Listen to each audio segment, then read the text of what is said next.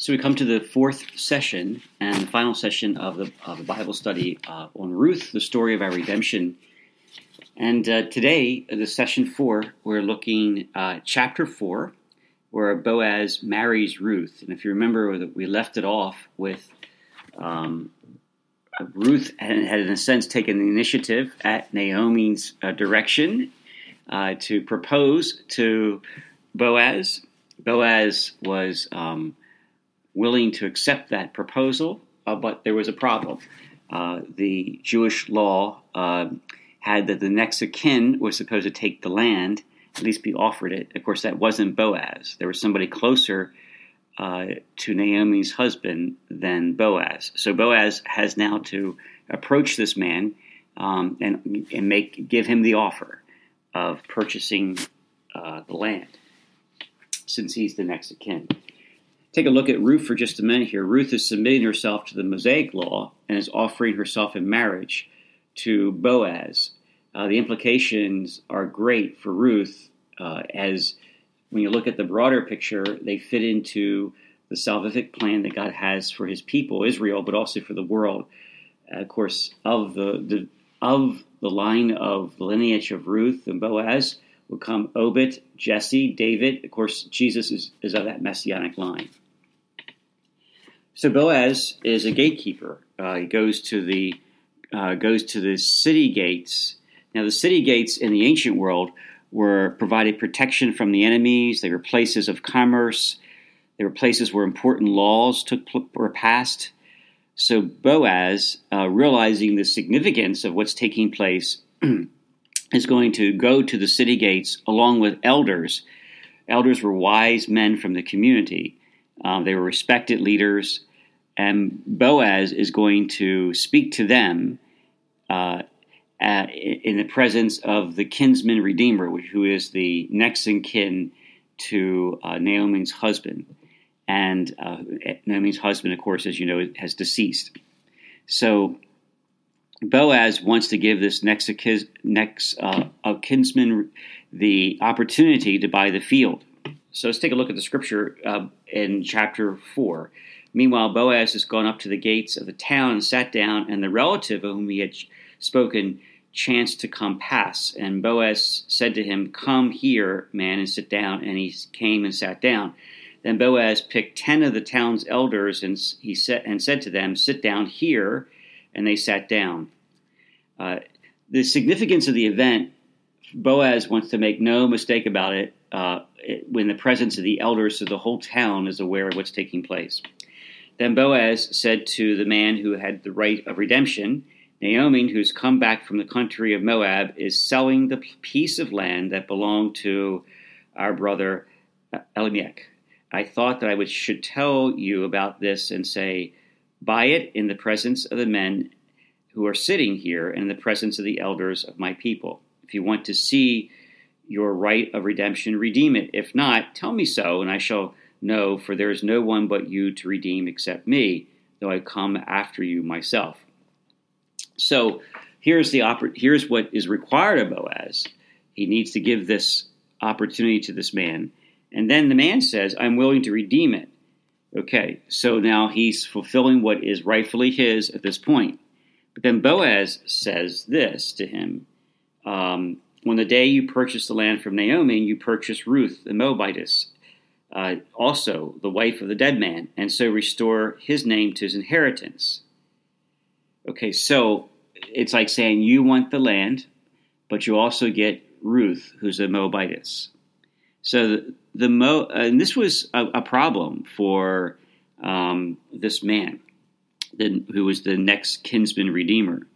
Um, and uh, and we'll see what the problem is in just a moment. The man said, with the right of redemption, then I cannot use my right of redemption without jeopardizing my own inheritance. Okay, so that's the first thing he's aware of.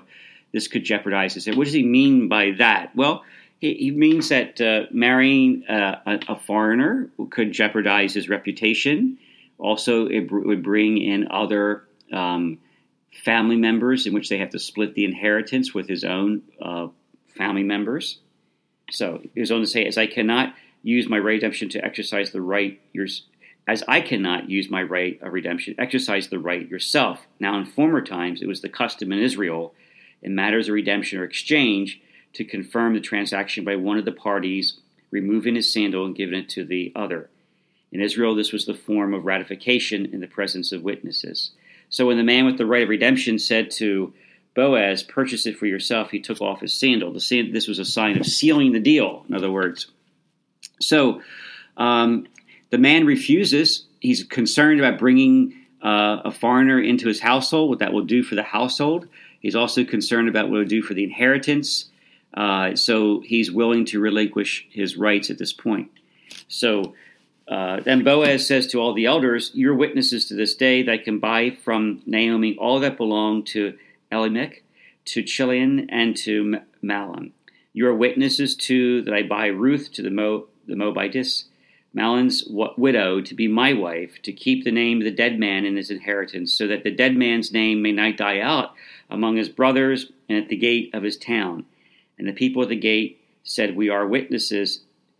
Okay, so, and this is important for Ruth, for Boaz, for Naomi, that what they see here is that the elders are witnessing this. The elders will go on to bless them, as we'll see in a moment. Um, and that as far as the townspeople concerned in Bethlehem, uh, everything has been re- approved by the wise and respected leaders of Israel. Uh, so, very key moment here for Boaz, very critical moment for Ruth, and a very key moment in this plan of salvation. Again, uh, the sandal uh, is something in the Old Testament indicates walk or to set your foot on the land. So here it was for Boaz to take possession of the land. So it was the sealing of the deal, take possession of the land.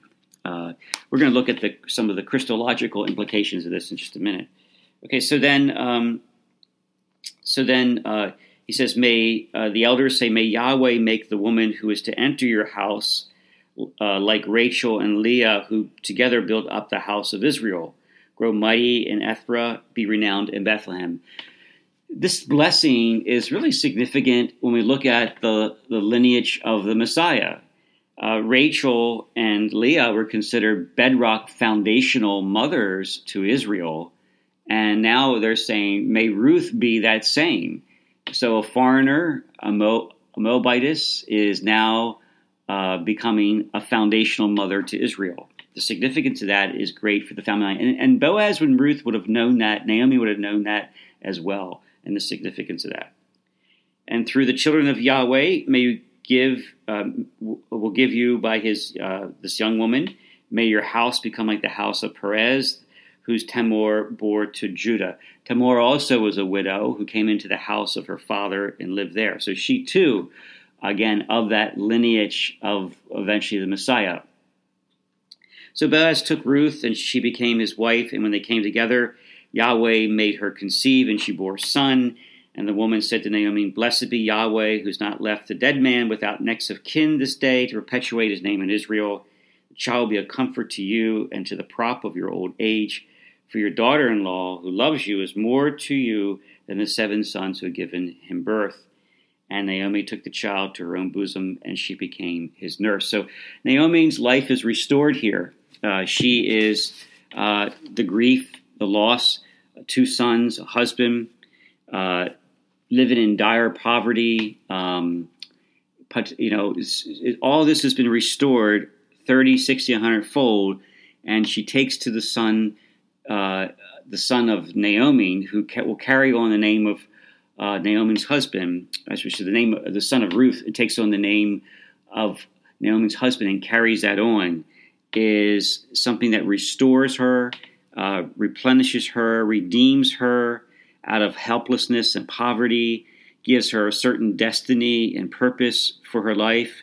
Um, this is all what's happened for Naomi. And remember, we looked at Ruth being restored, um, and by going from being a foreigner now to pursuing the Mosaic laws and the righteousness of living under the Mosaic laws, Naomi, who is Israelite, was going back to her people, and there she's being restored now.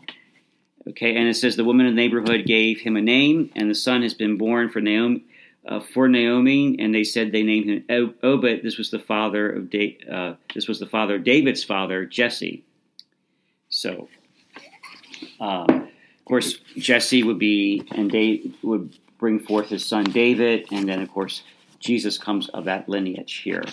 So, so what do we see here taking place as we bring this story of our redemption to a close here? Well, um, we see here that if you remember back in the early chapters when uh, the loss of the husbands to Ophrah and to Ruth, um, it was Ruth who said, I want to go with you, Naomi, back to your people. There was a conversion going on in Ruth's heart. But Ophrah did not do that. She went back to the Moabites, and that was her people. And there she would. And remember, this was a, a nation that was contrary to that of Israel in terms of its laws and pursuing the righteousness of those laws. And uh, and so she chose a different path. She chose somewhat of an easier path because she didn't want to leave her country and didn't want to leave her family, didn't want to leave her gods and take on another family, another uh, another God. In this, in this term, the true God, the God of Abraham, Isaac, and Jacob. We also see where the kinsman redeemer, when Boaz gave him the option of purchasing land, he did not want to make the changes necessary either. He did not want to take Ruth into his family line because that would have created a great deal of disturbance in his family. He didn't like what it would do to his reputation and so on. So Ophrah and the kinsman redeemer chose a path of least resistance, whereas Boaz and Ruth chose a path of righteousness, following God's heart. Uh, a, key understanding here. Um, so uh, that uh, you know Jesus talked about picking up the cross and following after him. Uh, he said the person that loses his life will, for his sake, will find it. Uh, so, you know, following after Jesus does mean picking up our cross. It means following after, it means saying no to things of the world. And even when it brings tension and conflict, even with the closest of relationships.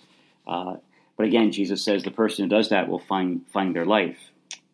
So, uh, Naomi is another key person that, that emerges here. She clings to her God as she comes back to her people in Bethlehem, and she's rescued she pursues the laws of God. She could have probably stayed uh, in, in Moab, but she chose not to. She chose to go back.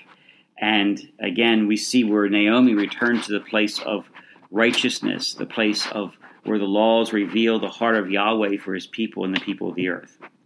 Um,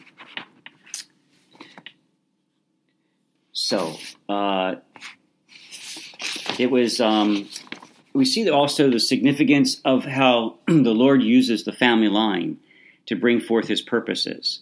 Uh, we see where the Lord uses, uh, um, weaves together the decisions of people to form his redemptive plan. John Paul II in uh, January of, of 1997 said, By becoming man, Jesus, the eternal Word of God, fully entered the human family, putting himself in the lineage of a specific family tradition. The title Son of David also has a specific sense which casts light on God's plan. So again, we see the power and uh, of Jesus, the Word, becoming part of a specific family uh, tradition and then redeeming that lineage, which he would do.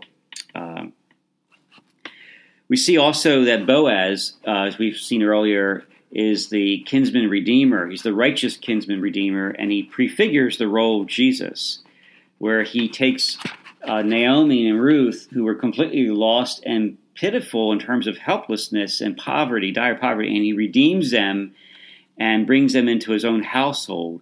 And we see where Jesus does that when he walked the face of the earth. You know, he prophesied, uh, he fulfilled the prophecy of Isaiah chapter 61, and then in Luke chapter 4, Jesus said in the temple, or in the synagogue rather, that the Spirit of the Lord is upon me. He's anointed me to bring good news to the poor, healing to the brokenhearted, sight to the blind, deliverance to captives, to announce a year of favor. And Jesus' ministry was a ministry that went and did all this. And of course, at the cross, his atoning sacrificial love redeems the human race. So, but he takes that which is helpless, he takes that which is pitiful, He takes that which is in poverty and he redeems it and restores them 30, 60, 100 fold.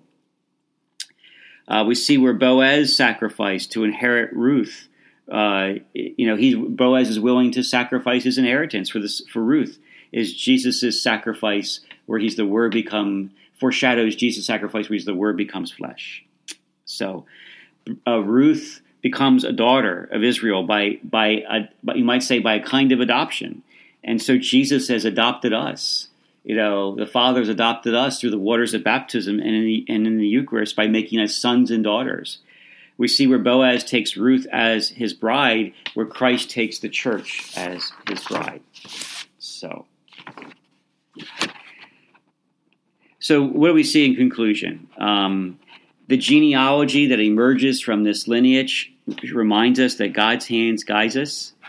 That in the time of Judges, which is what the book of Ruth was written in, it was a terrible time of moral depravity and waywardness from the God of Israel. But God still had a plan, and He was at, still at work amongst His people.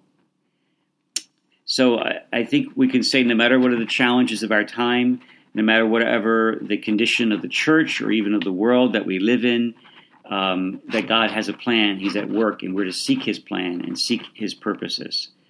Um, and that He takes what has been broken and what is of uh, dire uh, uh, helplessness, and He redeems it in a way that it becomes new. He did that with Ruth. She becomes a new creation, as it were. And that's what the that's what we are about those who have been baptized into christ who have made jesus the lord the savior of their life. We say that jesus has made us a new creation. The old has passed away. All things have become new so let's pray so lord we give you praise and we give you thanks for um, working in the midst of even the most difficult and dire situations how you turn evil into good how you redeem us from even the most challenging of circumstances. As you did with Ruth and Naomi, you restored their life, and in a certain way, you, you brought about a whole new life for Boaz. So we ask you to do that in the situations that we face in our life. We pray this through Christ our Lord. Amen.